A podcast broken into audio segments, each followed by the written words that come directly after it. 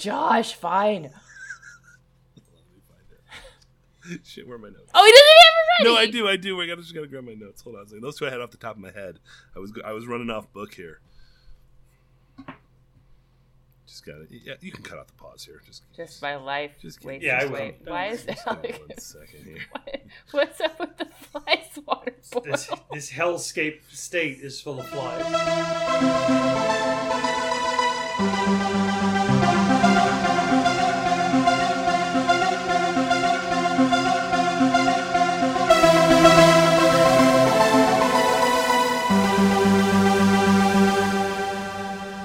Welcome to this week's installment of Gom Jabber, where we are now weekly, as you learned last week. We're still together. We're still dweebing it up. And Hold uh, on by I'm a thread. The... One boozy contextual literary thread that is the ultimate Dune compendium. I'm uh, Lily Brislin, the Reverend Mother, the Gaius Banana Moyaham of this crew. What up, my other dweebs? Introduce yourselves. Uh, I am Josh Stevens, your Gurney Halleck and former uh, Live Off Groupon contestant. Was I a contestant? I guess at the time I was. You were a contestant, but that's not your final destination. I don't know how to What's, phrase that. What would you What would you call it, Boyle? Victim. Oh, nailed it. Our Gurney Halleck, thought, our Duke apologist. Our ornithopter enthusiast. You ornithopter enthusiast. I I need to. Why aren't we writing these down? Uh, and I am Alec Boyle, our Frank Herbert apologist, and the Baron yes. R. Conan. Uh, tonight I am wearing a uh, lovely violet and green cape made of silk brocade. Uh, and I have rearranged the suspensors on my neck fat so they do a little doily pattern. A doily pattern, huh? I love it. A fractal design. I love yeah. it. Yeah, it sends these like sound waves jiggling through my neck fat, so it looks like a static wave, but really it's moving the whole time. It's amazing what technology can do for the differently bodied. This week we tackled chapters thirty-one and thirty-two, and I can't decide if this move to weekly in two chapters is good or bad for us, because we're not getting less lazy as a crew, or less inebriated, really. we're getting we're more, getting more inebriated, inebriated, which I have said, I've gotten some audience feedback recently, and the audience feedback Ooh. was they like it when we are drunk and bantering and not really talking about Dune. So shit, I need to stop reading so much. There's that's funny because on some of the on Facebook pages, people are like, "Well, I prefer other Dune podcasts because they don't d- divert to other topics. They are deeply contextual."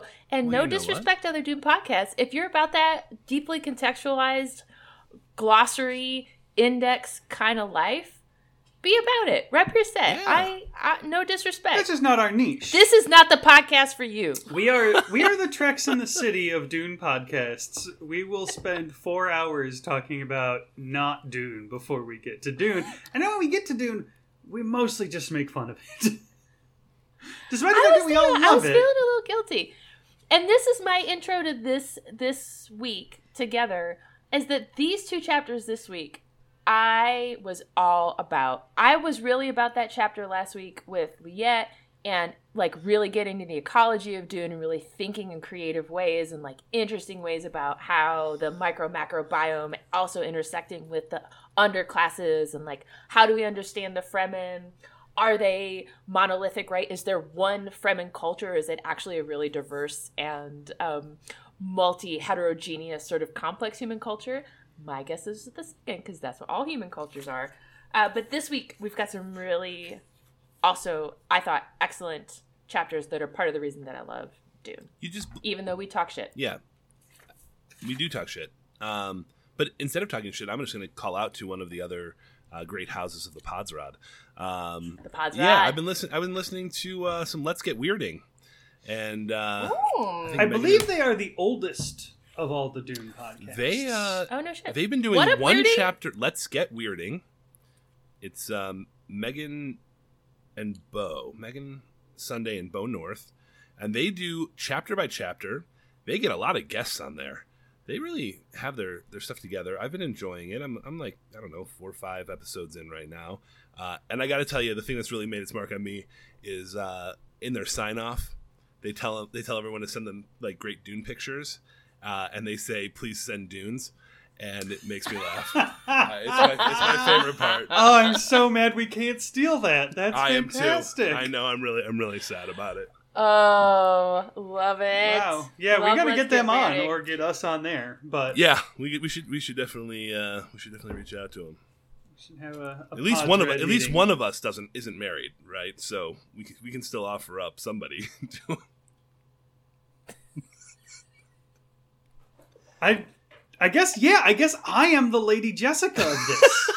Right? Emily has refused to marry me so that she can make a more advantageous pairing later if no, necessary. I'm, I'm the Duke Duke Leto. If you're the Lady Jessica, yes. then I'm the Duke Duke oh, Leto because I also refuse to get married. Oh, shit. Oh, so Josh, you should be bargaining me and Lily for maximum political advantage. Oh, I, no, I, I, I've, been, I've, been, I've been reaching out. Why, why do you think I've been, I've been no sending bites. out feelers? No bites so far.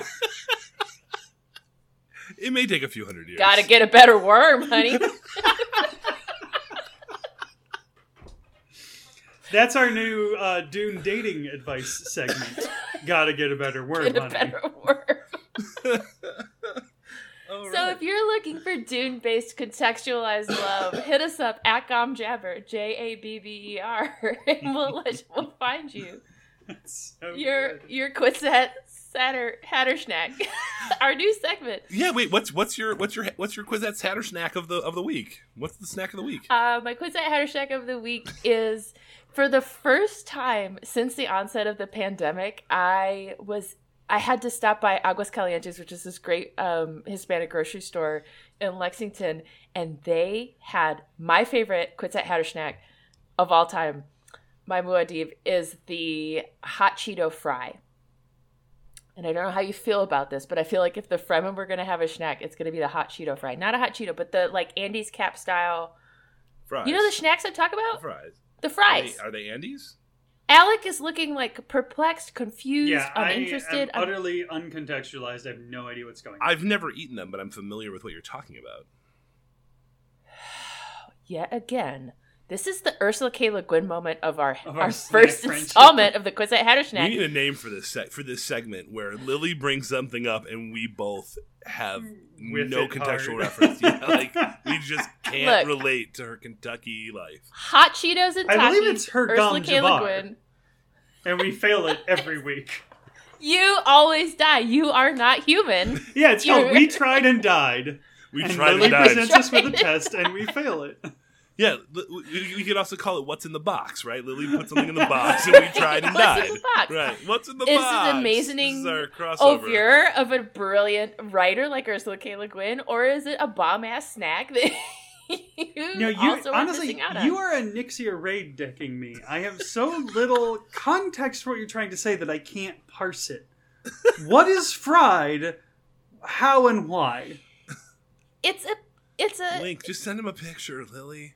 All right, it's put a, it it's on the gram. Put it's it a, on the gram. It's uh, well, if y'all know what che- everybody send Alec. I know what a Cheeto is. Like I cannot it's build this bridge. It's nothing like a Cheeto. It just comes. Do you know what an Andes cap hot fry is?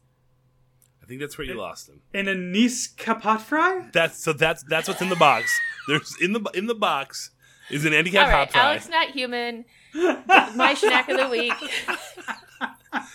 And this was her snack the, of the he week. Just, I laid in bed eating hot fries, reading Dune, and thinking, now this is living, y'all.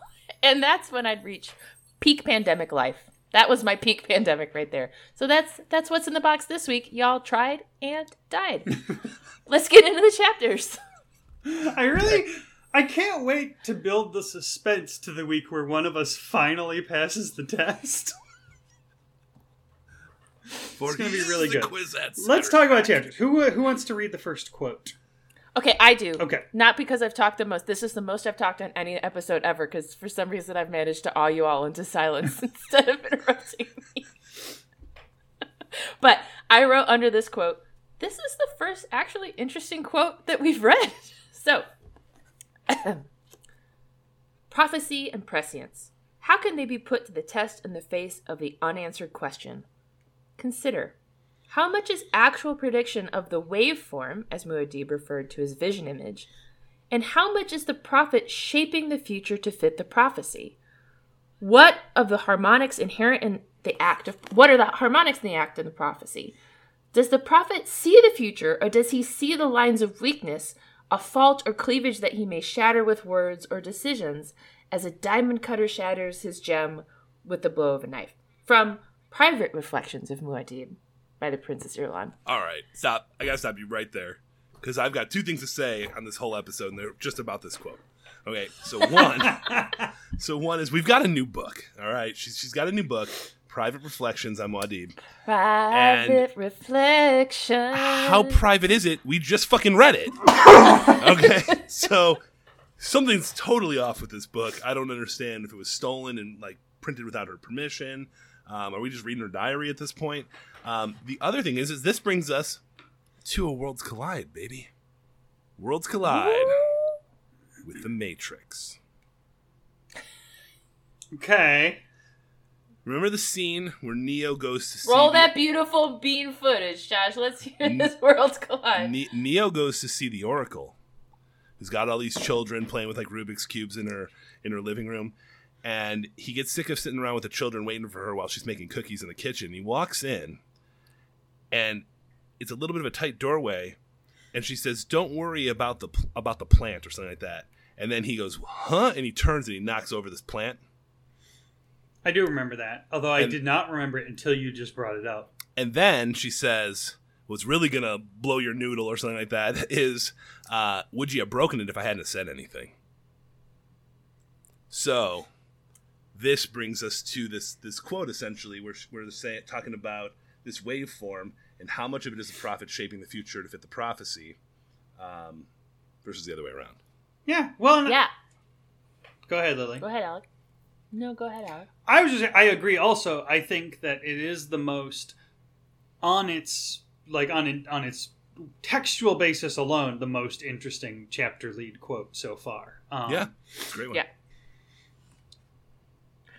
And earlier, when we had the uh, quote about, you know, sometimes in, he's in the valley, and this comes up a lot in the chapters this week, he's in the valley and he can't see because he's down in the dip. And I said that this sounds like um, Miss Cleo prophecy or like one nine hundred Muad'Dib, where, you know, like, oh, I can't see because there's, you know, sounds like an excuse. But this is actually a viable explanation for, because I was thinking about it this week, like, how much actual um, magic occurs in in Dune versus how much science fiction. And and uh, there's lots of books that sort of, there's lots of texts and narratives that bend that genre between sci-fi and fantasy. And I can understand why people feel strongly one way or the other.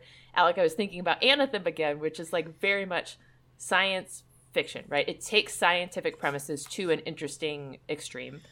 And how much does Dune do any of that? And there's some, there's some mysticism, but by and large, this quote lets us see what's happening with Paul as a sort of, when you tie it into the idea of the Mentat, a sort of hyper-calculation.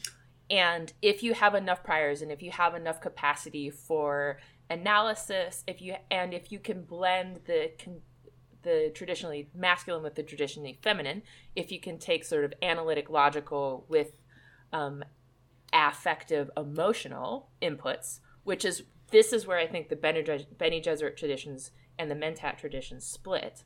If you can meld those, then you have an even richer analysis, algorithm, whatever, that can do what this sort of quote is describing. Hmm.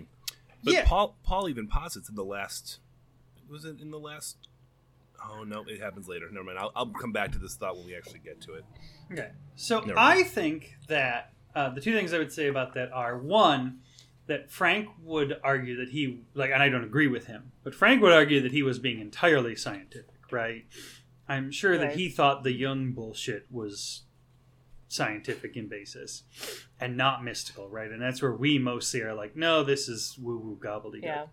Um, I also think that it all ties together into the quote about the person whom we keep referring, or I keep referring to as the bionic super hooker last week, but was not bionic, right? The, the, specific, the specifics of the quote are that she was trained in neuro-enticement. And this book, at least, has a worldview that over time, human ability to train our own minds will continue right. along at least a linear projection. And you'll eventually be able to just train yourself to be uh, machine-level capable of any task as long as you really dedicate to it, right? And so if you just dedicate yeah. yourself to seducing old men, you can do that so effectively that they can't resist it, right? If you dedicate yourself to analyzing, you know, statistical models, you can, you know... drink the juice of Sappho and become a computer. I'm not why touching you, that one. Why do you keep calling Reverend Mother Jessica a super hooker? I'm telling you, yeah, it's not her. The timeline doesn't work. Also, your boom has moved away from your mouth. Has it? No. Yeah, this you're boom. Really quiet. Has it? It had. Yeah, we're getting your audio from, your, from there. I forgot that I changed that. Yep. Okay. Okay. Uh, so that's how, that's my thought about that. That might be the extent of my thoughts about this whole chapter. Although, I actually have some thoughts about... We should talk about what we think weirding means.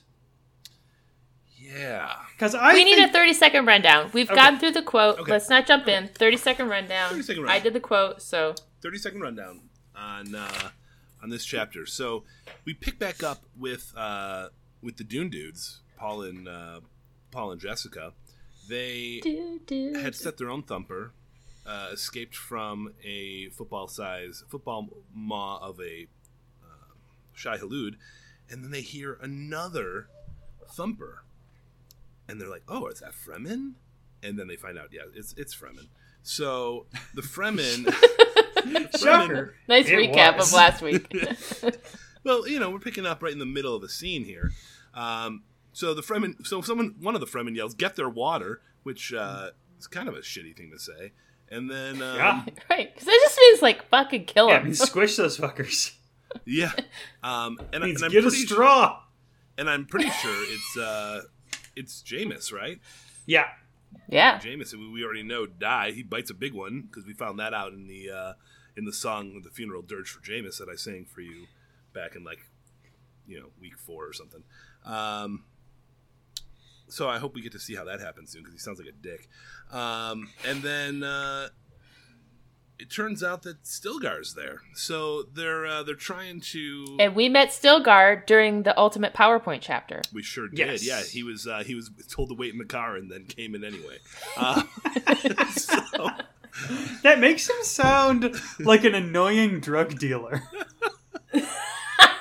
No, Stilgar's great. So Stilgar, um, Stilgar shows up, and um, Jessica's kind of getting her back to the wall, and Paul's like climbing up a. He's doing like parkour up a, a crack in two pieces of rock, and they're trying to get away from those who would try to apprehend them. And then Jessica bests Stilgar, and. Uh, Yeah, she does. This was after Stilgar says, "Well, we'll take the boy. He's got he's got some worth, but you know, you're just a woman, and we don't need you." What's this woman? And this yeah. brings me to my point, which is that I think weirding means, "Ah, oh, shit, I lost to a girl." Let me pretend she's a witch to convince people that I'm not a loser. So let's talk about this because you know that's you, awesome, Alec. Weird, weirding. I don't think the that's not a Fremen word. The Bene, the Bene Gesserit planted that word on the Fremen, I'm sure. Okay, and it means when you lose to a girl, to what she says. Um, yeah, you know, it's part of this whole uh, Missionaria Protectiva stuff that they that they planted all over the uh, Oh my god, so we forget, y'all, this was the first time in reading this Ultimate Dune Compendium, and maybe it's in every version of this, but there's a, a glossary in the back. Oh yeah, I always forget to reference uh, it. And so here's here's what it says for weirding, Alec. Weirding, idiomatic, that which partakes of the mystical or witchcraft. So it just means, oh, I got oh. beat by a girl. Oh, it's weirding. It's it's it's pussy magic. That's what that is. It is. Wow. Okay. So. Yeah, weirding ass powers. What I want to know then is how come the like the water garden in the in the palace was the weirding room? It didn't have any mystical power. It was just a bunch of places with no, a bunch of plants. Because I well, we know. Hang on, this is this is some good analysis. We know that the Lady Fenring is also a Bene Gesserit, right? True. So she would have told people who she wanted to disseminate this impression to that that's where she went to do her weirding, right? In order oh, to I need a weirding room, in, right? It, basically, it. makes her into a mystical figure. It's an attempt to make herself into a mystical figure. It's basically just a Bene Gesserit she shed. Yeah. Right, but that's right. That's exactly it. The whole point is that the Bene Gesserit's gonna be like, uh, don't worry about it. It's weird. Right. It's why did you miss work last week, L B? Or why weren't you at the meeting? Oh, I had lady issues. I was weirding. Never have to I was weirding. Never have to answer another question. No follow-ups, no inquiry. I'll, I'll tell you about my witchcraft when you're older. Yes. Oh, all right, so Jessica best Stilgar. And, like, oh, yeah. uh, as this chapter goes on, so Stilgar plays it tough. Uh, does, but does he? Now that Liet's dead, there's room for a new daddy in my know, Doom but, life. Oh, I got you. So, but he doesn't. He, he says, he doesn't okay. What? He's what? He doesn't know. What doesn't he what? He doesn't know that's, that Liet's dead. Doesn't no. matter. He's yeah, still like, he's still ice cold. Like Jessica gets the move on him, puts a knife up against him. Paul escapes, and then she's like, "They're negotiating." This was in the thirty-second round. Now, Jamis is like, "Kill them all. We don't need him." He's like, "No, she. I'm the best of you all, and she just fucked me up. Like we gotta respect this woman. Don't you see the value of this woman?" I was like, "I don't like that phrasing, but okay, Stilgar." And then as it goes on. They negotiate it, and they negotiate for their water. I don't know. Not and then, that wasn't. That and then, to be fair, Chani gets to jump on Paul from above. How are we saying your name? Let's come to a collective Chani. Understanding. I would have said it, Chani. It's Chani. We are not. We are saying Chani. Chani. It's Chani. I know what you think it is and what Frank thinks it is. Okay, so it is time for another segment of. And we, oh. before, before before we called it.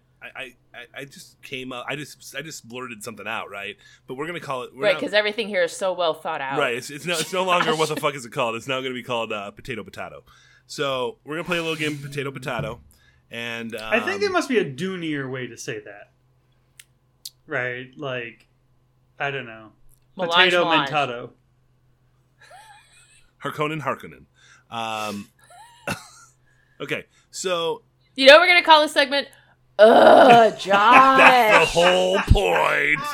Eat it. Okay, so we got this Chani Chani thing. We're never going to come to an agreement. I mean, I agree. Chani Ch- Chani sounds better. In fact, even even the guy in the video who is like playing the clips of Frank saying Chani says, "Now this is going to surprise you," and then plays the clip and he goes, in both the movie and in the and in the sci-fi uh, series, they pronounced it Chani. He's like, and. I like Chani better. He's like, I think Frank got this one wrong. Got this one wrong, yeah. Basically. Um, one hundred percent. I'm I'm wondering what uh, Denny Villanueva is going to do.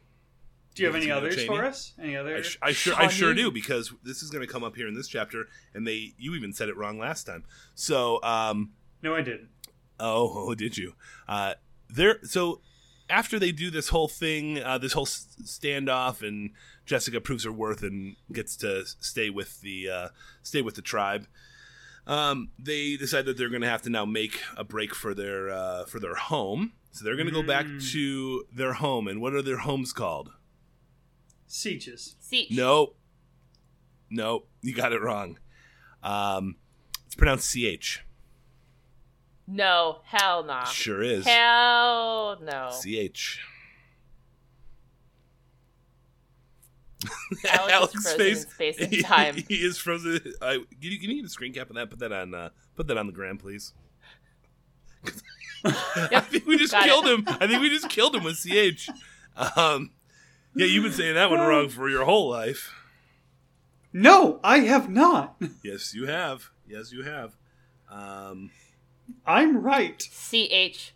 No. Uh-huh. Yeah, it's, it's... That's why this segment... Okay, thank you for joining us for this week's installation of... Ugh, Josh! Josh. No, I got more. Let's move on. Yeah, I got more. You want more? Do one more. One no. more. Let's do one more. Come on, Lily. Come on. Uh, Reverend Mother R B G, we're going to leave it because I love it when you call her Moynihan. Um, let's... Uh, Let's go to let's go to uh, our our our uh, prolific author who writes all of our intro quotes. Oh, the Princess Irulan. Yeah, I mean there seems to be some some uh, some dissent. Like, I, I hear other people say uh, Irulan. Yeah, like Jason Derulo. I, I you know honestly I wanted to say it like Jason Derulo. Y'all know what I'm talking about. I do. What's in the box, Alec? Jason Derulo. I got yeah. nothing, I'm sorry. Oh! You tried and died. Jason Derulo. Okay, um, yeah. so, yeah, it's Irulan. It's Irulan. Irulan. Irulan. Oh, and Paul's sister. We're going to do one more. Paul's unborn sister. Alia the Knife. Yeah, you can't tell me it's anything else because I know a real person with that name. Except that it's pronounced... Alia. No. No. Because Aaliyah's a famous R and B singer, and she doesn't spell her name that way. She spells her shit in the song, Josh. Saint and it is Alia not spelled like that. Of the Knife. I'm going to call up my friend, Alia Mir, and ask her how she pronounces her oh, fucking name. I I understand that there may be people with the same spelling and a different pronunciation. No, and Frank. Here, here, here's my, Frank is no, not the daddy Here's anymore. My point to throw it down and call Frank... Ooh. Uh, ignorant at best. He oh. read that word, never heard it pronounced, decided how it was said. My uh, friend knows how to pronounce that name. Uh, I I will bet you there are parts of the world of the world where that is absolutely pronounced Alia. I will kill your dog. Chapter two. It's a Hebrew word. Something also else happens, but it's not Alia. This bullshit. Okay, fair. I guess it could be down to accent. I still think Frank never heard it said. Just because in the U S you want to call it Alia doesn't mean that that's how they're going to pronounce it on Dune. They have a different dialect.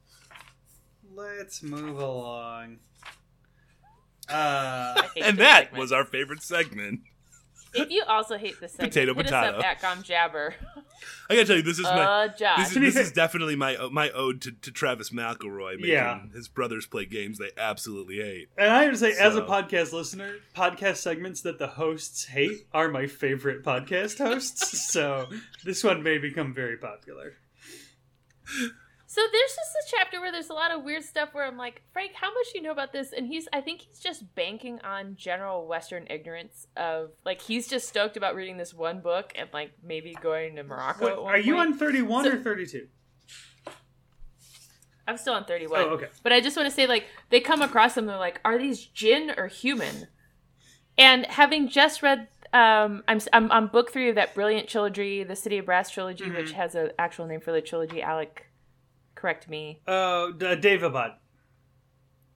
Yeah. Which and is the so thinking about city, city of Jinn, right? No, but I mean, what's the name for the trilogy? Daevabad. Uh, it's the name of the trilogy. The, it's the Daevabad trilogy. Yeah. Oh, okay. Anyway, so it's all about Jinn, and so I was like, oh, why are there magically like so the Fremen believe in Jinn now? That doesn't uh, well like, like genies. Yeah. So Jinn yeah. is the root word for genie, and. In so here's my interpretation of that whole segment. In a lot of uh, Middle Eastern and Central Asian uh, cosmographies, right, jinn is really just a word that means spirit. And so what he's really saying yeah. is like, oh, we found these two, you know, honkies wandering in the desert. Are they people or did we just run into some ghosts? Right? And, and then we juiced All them. Right. Right? Like, he's basically saying, are these people that we need to acknowledge, or can we just juice them and move? And in that spirit, a genie's favorite drink is totally a gin and tonic. Capri Sun. Oh, no. Worst no, segment easy. Ever. Revise and resubmit. Yeah. Revise and resubmit. Genie's favorite card game? No. It's called the, the game is Gin no. Rummy. It's better. It's better. It's still bad. Yeah, I agree with Lily. Um, so my favorite moment is Stilgar um, starts calling out the Duke. He does. Oh yes. Um, Which is funny because the Duke's actually right there in front of him. Well, he means Duke Leto, and so he's I know calling he means him out. Duke Leto. Um, uh, blah, blah, blah, blah, blah. Woman, I care not if you kill me. He was an honorable and brave, but it was stupid to put himself in the way of the Harkonnen fist. Silence. No, no, no. Here's the best the part about that. Says. Here's the best, and that's actually some of the best writing in all, the, both chapters this week, right? Mm-hmm. Is that she says, well, he didn't really have a choice, more or less, right? But in the chapters where they're discussing if they should do it, she is constantly like, why are we doing this? This is stupid. I know. Not, that's not what only, I love it. Not only that, but she had a choice and chose not to convince him to, mm-hmm. to, to not. Yeah, go. At any moment she could have just snapped her fingers and they'd so, have run. So actually, this he may not. He may literally not have had a choice. Is this a Dunespiracy? He may have been commanded to do this. Or she may have been well, commanded because, to so command, to not not command Stilgar him. Calls him out. She says, that was fucking stupid, put himself in the way of Harkonnens. Silence. Jessica says, silence. Presently, Jessica said, uh, he had no choice, but will not re- argue it. She just shuts it down. She's like, uh. And so it's either her being like, yeah, I agree, but I can't talk bad about my recently dead husband, even though he was a fucking idiot. Or Josh's version, which is like ultimate Dunespiracy, like, don't. These aren't the droids you're looking yeah. for kind of moment. I yeah. have to say, I do consider that section pretty good. I, I, honestly, Dune-anon. To me, uh, I think I think he didn't have a choice, and she didn't have a choice to yep. change his mind. Agree. Okay, interesting. No, in fact, interesting. Okay. Dune no, no, no. is the Hang new on. version. I want to bring a little more into this, right? Because all of her characterization in the first five chapters ish, right, is about she made the choice to have a son instead of a daughter first, right? Mm-hmm. She's punished. All about being described as someone who makes willful choices when she has the chance, and so then anytime she didn't make the willful choice. You have to assume uh-huh. there's some reason, some some weight on the other side of the scale that made her decide it's better for the people I love that I don't do I mean, whatever but it's ex- I want. But it's explicit in like this, what, the first chapter or second chapter, where Mommy uh, Mohiam says, for the Duke, nothing. Like, you two will be taken care of. Like, this is all foreseen and deci- it has been decided. There is, it has been foreseen and decided, and there's nothing that's going to stop it from happening. And it's punishment for her disobeying and having a boy. This was done to them. I'm pretty, I'm pretty in. I'm in on this. Okay. Interesting.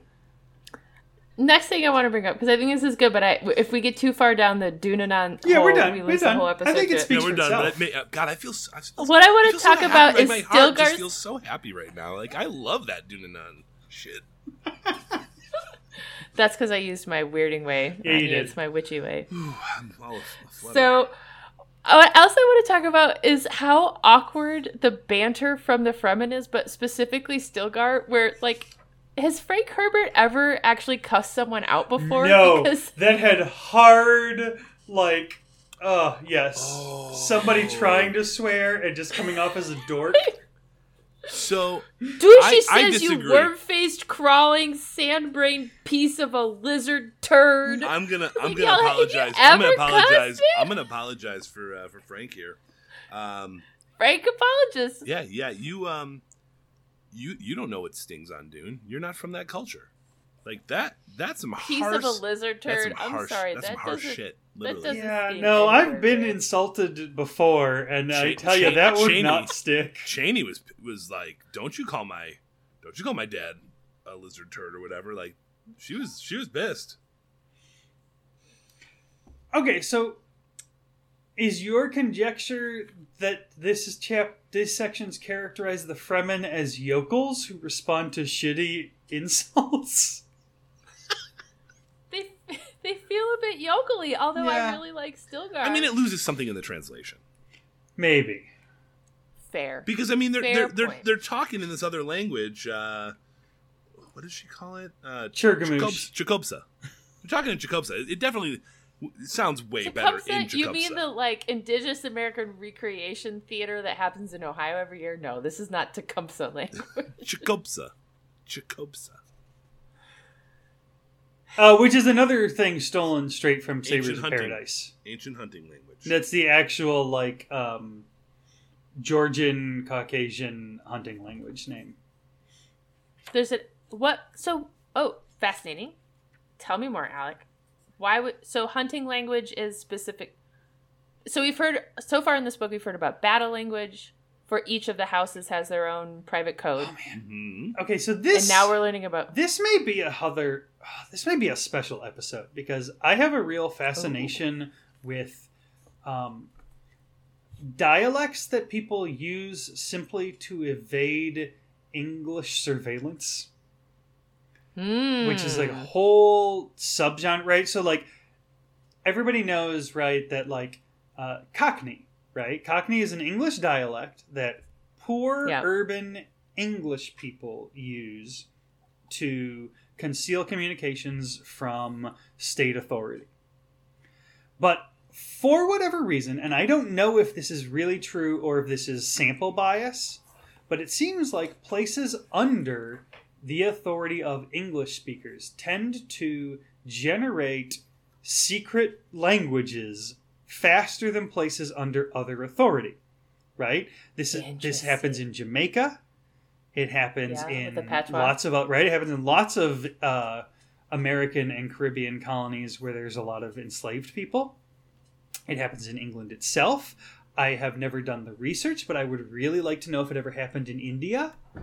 Um, I recently been reading, or not reading. I heard recently this whole thing about how um, people in North Africa are using a combination of standard Arabic, North African dialect, and Leet speak to evade... What's aud- that? Like, using really? numbers for letters.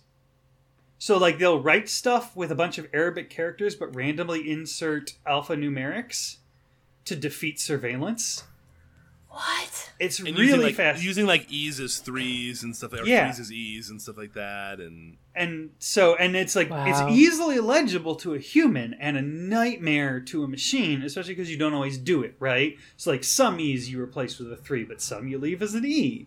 And some you replace with a euro symbol. I love this. Right? And it's it's this super is, cool. This is a good tie back to Dune because, so they have this idea, I mean, there's something to be said for the theory of a mentat, of like, nothing is going to surpass the capacity of a human mm. brain for... Yeah, they are. And as associative thinking. And so I've, I've been having to prepare systems thinking lectures for the rest of my life, and I've just been thinking about it a lot. And it is really that capacity for sort of free-flowing associative thinking. But when Frank writes about the mentats, it's all about sort of priors and inputs, and he portrays them as very linear and not well, actually systems he thinkers. Didn't have, I have just have to say, he's writing at the dawn of computers. Yeah. Right? He's writing about much simpler computers than we are thinking. They're about. basically just calculator machines, right? Right, and they take yeah. they take an hour and half a block to do it, right? Yeah, that's interesting. Did y'all ever see that movie? Here's another What's in the Box segment. Desk Set, starring Katharine Hepburn, like this super old movie, and it's about like a supercomputer in the basement of the University of Chicago library. And so it used to be that you could call a library and ask them a question instead of Googling things. Do y'all know this? Yes. Okay, so so spe- this is Chicago specific, and all my uncles talk about it. I'm sure it exists everywhere else. You would like call the Chicago library, and then like yeah. very astute and... um Uh, interesting women would go and file, rifle through. Oh, like when you call the Jenny O turkey hotline when you didn't know how to cook turkey for Thanksgiving.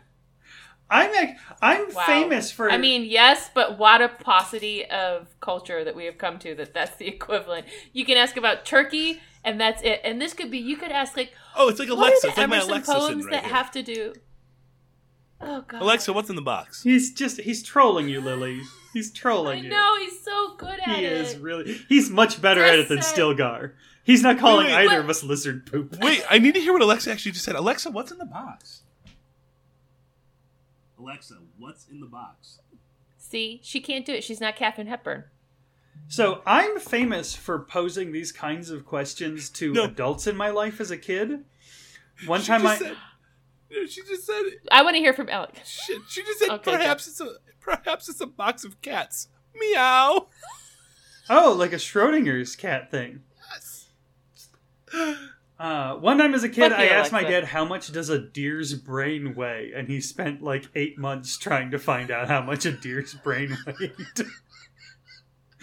And then one time in high school, I asked my chemistry teacher, I was like, well, wait, why do things need oxygen to burn? And you just like saw this glaze go over his eyes. And he's like, oh shit, I don't know. And then like a semester later, he came to me. He was like, I figured it out. Honestly, I feel like your whole childhood was your dad coming to us randomly, be like, so that thing you asked me, and then telling us the answer. And we'd always uh, get like a great story. We we we have a great yeah. conversation. But that was like our entire childhood. I don't remember how much a deer's brain weighs. I do know that things burn in the presence of oxygen because oxygen's a hoe. Right? Like oxygen has a really low energy threshold to exchange electrons with other atoms. And so that's why it's like you could burn something in anything as long as it's not like a noble gas, but it's easiest to burn them in oxygen. I'm better at making up fake science where I have it in my head that rust is slow motion burning. It is. And you will never convince me otherwise. No, it is. That's one hundred percent. Yes. See, cool. I pick up these nuggets. I don't fully understand them, but then I sound really cool.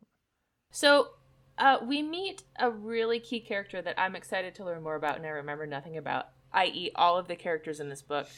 We meet Chani in this chapter, wait, right? Wait. She's steady creeping on Paul. He's trying to hide in the rocks. Eat a dick, Josh. And she shows up. And what and what we learn about her is she's super cool. She's super savage. She is like, I know you guys don't actually read nerd books and you haven't read Wheel of Time. But she, um, anyway, she's like a character from Wheel of Time. Is Chani the original Manic Pixie Dream Girl assassin? Interesting. I think that maybe in the sense that... No, I mean, no, right? Men have been writing about women who uh, selflessly fulfill their fantasies for five thousand years, right? So what those are at any given moment in time is kind of irrelevant, right? Right. Uh, so yes, in that the Manic Pixie Dream Girl is just like a, a bionic, you know, super stripper designed for listless Gen X men. Uh, right.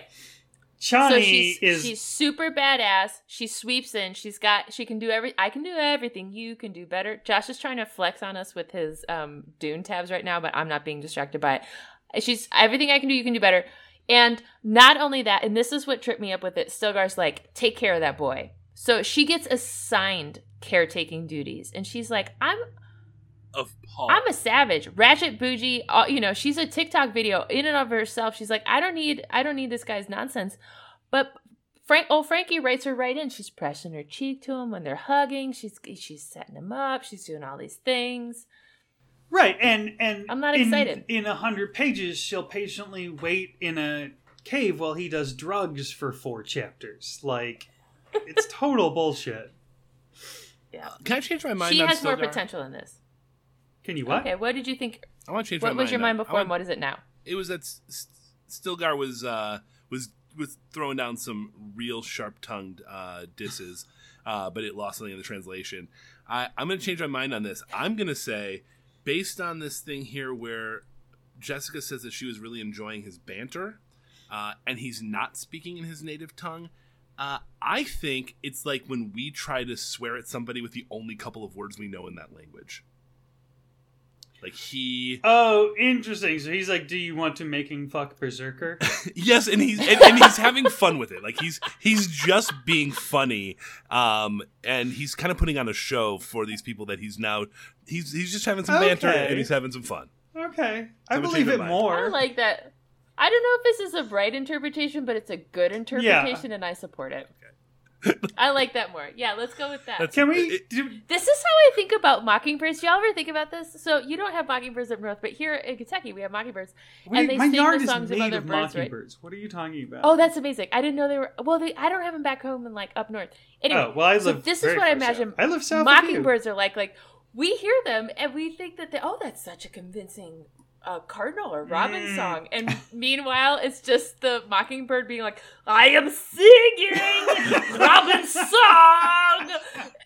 You know, it's just all the other person like, oh, just such terrible impersonations, but the humans are just thinking like, oh, that's really good. Oh, like, thank you, wait till you hear my yeah, all mockingbirds are doing a shitty Borat impression. They're just in cardinal, they're like, my wife, sparrow, sparrow, sparrow, I made you out of clay. Yeah, that's all he's got. I like that a lot. That's really good. It's, it's very good. Um uh, Does anyone wait? Hang on, hang on. We are getting. It, it's getting late. Mm-hmm. We have not even gotten close to thirty-two. Can we? Does anyone have anything else important to say about thirty-one before we do thirty-two? Yeah, I think we're long overdue in at least reading what the glossary says about the term Lisan al-Ghaib. Okay, bring it in. Okay. Uh, the voice from the outer world. In mm-hmm. Fremen messianic legends, an off-world prophet, sometimes translated as giver of water. See Mahdi. Mm. Okay. And if we want to go see that, it's the F- Fremen messianic legend, the one who will lead us to paradise. Okay. So. And Jessica closes the chapter by saying, this is great, Josh. All of them, she thought, an entire culture trained to military order. What a priceless thing is here for an outcast duke. And I got shook by that. I was like, oh my God, she's so creepy. She's like, she's thinking of Paul as this outcast duke. He's got this ready-made army, and they were already, and we heard all that earlier of like, oh, if we could only get the Fremen to fight for us. Like, she is never, I'm turning against Jessica. She's not meeting them and respecting them on their own terms. Mm-hmm. She's a, she's an opportunist. She's a Duke Cartoonist. Imperialist. Uh, I'll read the quote. Okay.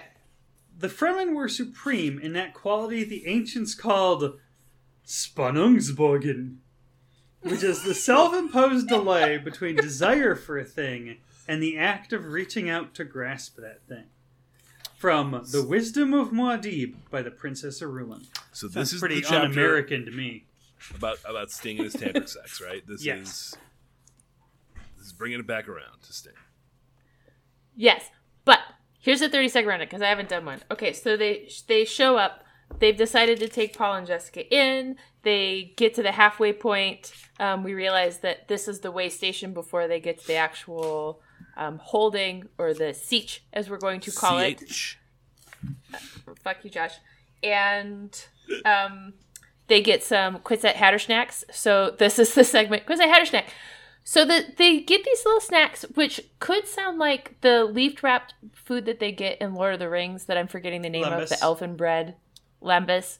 But it's Lumbus. ground up bits of bird, some spice, some honey, and miscellaneous grain, which actually is a fair description of any of those sort of like meal bars that you eat. Like, I don't care, Cliff Bar, R X Bar, where you're like, is this ground up bird, honey, and maybe a little bit of cinnamon? They all taste exactly the same. So we're living in the future. I always said power bars tasted like a granola bar filtered through a bulimic. Oh, God. Oh.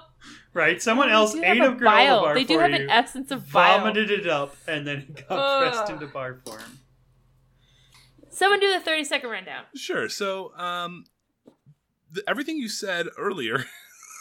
when you went too far, Lily, um, was was pretty much right. Basically, uh, Jessica and Stilgar have a whole conversation about how um, now Jessica is basically going to be their leader. No, I'm I'm lying. Um, she says, "Am I your, am I your leader now? Because I bested the best of you, and that's who is in, in like in charge." Because that's what Stilgar told her, and she's she's like, "No, you have to formally do it. You kind of did it by accident. You bested me by accident. You got to best me on purpose." Uh, when I know that you're trying to best me for leadership, and and then even if you won, they're not going to follow you anyway because you're not a you're not a Fremen. And um, They have a little conversation, then he's basically like, but yeah, you know, when, uh, when we were getting a little handsy earlier, uh, when you had me up against you and uh, were trying to not let me kill you. Um, he's very thinking, Ron Burgundy in that moment. Yeah, yeah, he's like, we um, we could, you know, kind of merge our merge ourselves here a little bit and uh, take mingle some of takes you mingle our water. Let's get some of the take some of the politics out of this here and uh, and just be be together. You know, you know, you. You don't have a duke anymore, was basically what he was implying there. And I don't have, he's like, I don't have a woman.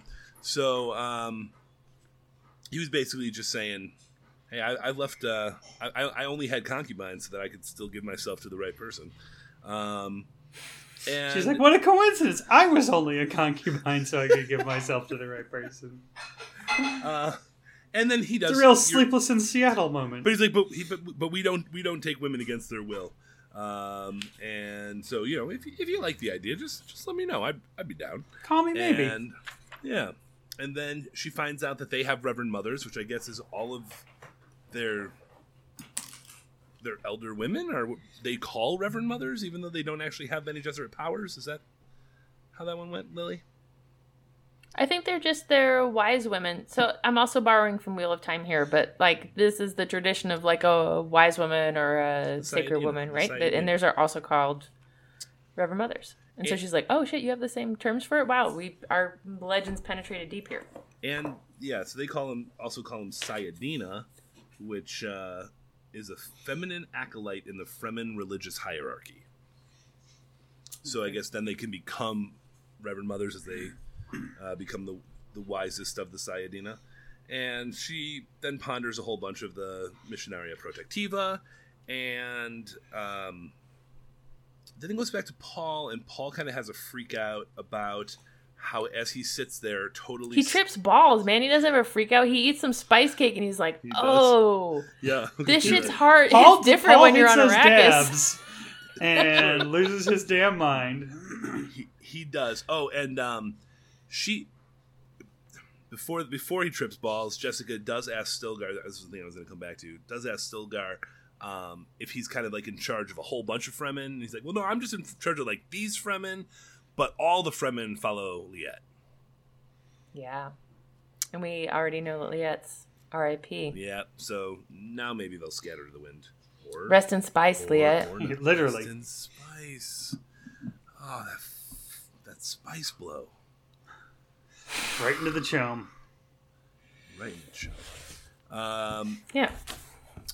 And then, yeah, so then uh, then Paul trips balls on the uh, the meat spice and then sits there and listens to Rush or something. He's like, if I do, even if I even if I do nothing, I still have made a choice. Like he's like, every movement, every grain of sand, yeah. everything that I do has terrible purpose and terrible consequences. And if I say the wrong word or move the wrong muscle, and I think um, that brings us back to what you were saying, Alec. I think it was a couple episodes ago about how, you know, he's trying to track so many things at once that he's kind of overloaded and can't actually see the future. Uh-huh. Um, yeah. So then he's like listening to, so then Paul's listening to like Billy Joel's like Shades of Grey, and he's hearing like, oh, the more I find out, the less that I know. I know nothing. I'm Jon Snow. And then he, he has like a he has like a whole worlds collide uh, freak out while he's tripping on tripping on spice. Okay, it's a great That's summary. Pretty good. I'm done. I think there's a real through line on this. No, I think it's important to notice, like, what Josh said, that, like, Jessica and Stilgar are, like, I think that Frank wisely, especially in the time of this writing, recognizes that if there's a widowed, competent, attractive woman and this leader, like, he has to explain why they're not about to fuck. And so he goes through this whole chapter, and there's some great phrases, like... Um, I should like that the respect for each other which grows in the breast without demand for the huddlings of sex. And I just love that image. Like, it just makes you think of, like, a dog hunching over something like the huddlings of sex. So he, there's this whole exposition that explains, like, no, we can be allies. Like, you can be a respected wise woman. That he creates a space in Fremen society for her to be, like, a part and of this thing, and he she doesn't just have to be his woman, which is nice because all we've heard is like, I am the Duke's wife, I am the Duke's mother, I am just this thing. She's like, no, now she's in a uh, community where she can be her own thing, and that's what I have to say about that. Also, what what was this thing with uh, with Chani and Paul, where she's reading him poems about having two eyes and two feet? What? Page uh, three seventy-six. She's reading. She's talking to him in another language, and then she says, "I have two eyes. I have two feet." Oh. And she stared at Paul with a look of wonder. Paul took a deep breath, and start keeps tripping. Thinks about his terrible purpose. This is what I'm saying. She's like manic pixie dream girling, where she's like, she's tough and badass and doesn't need him as all sorts of interesting things, but he shows up on his nonsense, and she's like, oh my God, you're amazing. I just want to, like, support you and, like, help you put your mixtape out on Bandcamp, yeah, and that, babe. That, I think, is why I agree with that, is just that, like, her turn feels unearned, right? She goes from badass to, uh, um, compliant.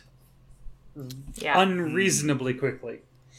Okay, and um, so, and I think what she fed him was just dolmas, like. And he's been out in the desert for three days drinking his own piss, and so he hasn't even eaten anything. So this is like Fair, the best yeah. tasting thing he's eaten. He's also getting drunk because he's on a totally empty stomach. Like he's, he, it's hitting him hard. Right. They gave him a half a glass of meat and some baklava, and he thinks he's seeing the face of God. Yeah. Yeah. Even. All right. Well, if you want to see the face of God, join us next week at Gom Jabber with the Muad'Dibs, us, your your dweeby uh, guides through this desert planet that is Arrakis. Find us in between on social media. We're mostly on Instagram right now, but we've got we're, Facebook. We're trying Facebook. We're, try. we're too young and cool for Facebook. We can't figure it out. I'm sorry. We are neither young nor cool, but we aren't really great at Facebook. Those things are all true. If Hey, when we dabble in Facebook. Candy Factory, what's Candy Warehouse? I'm still coming for you. We are looking for a dentine sponsorship. If you are Haribo and you've got some gummy worms, we're about that. If you've got a great Fremtech technology that you want us to explore more, um, find us at Gom Jabber. Follow us on wherever you are getting this podcast I so you don't miss any updates. We are weekly now. Josh is running a very cool Gom Jabber TikTok. That's what I heard. I haven't been there yet because I don't know how to use it. But I'm a Fremen.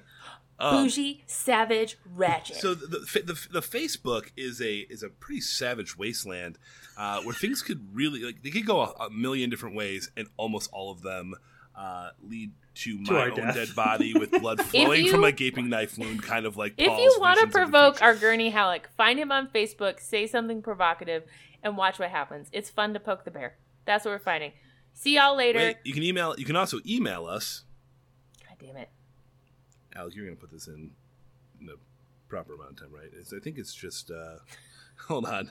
Just just pause. Pause for just... Yeah, pausing so good. Definitely not leaving your awkward timelessness open to everyone. Oh, my God. Uh... It's Gom Jabber Podcast. That's G O M J A B B E R podcast at gmail dot com. No one's going to email us. No one's ever going to email us. Please email us because...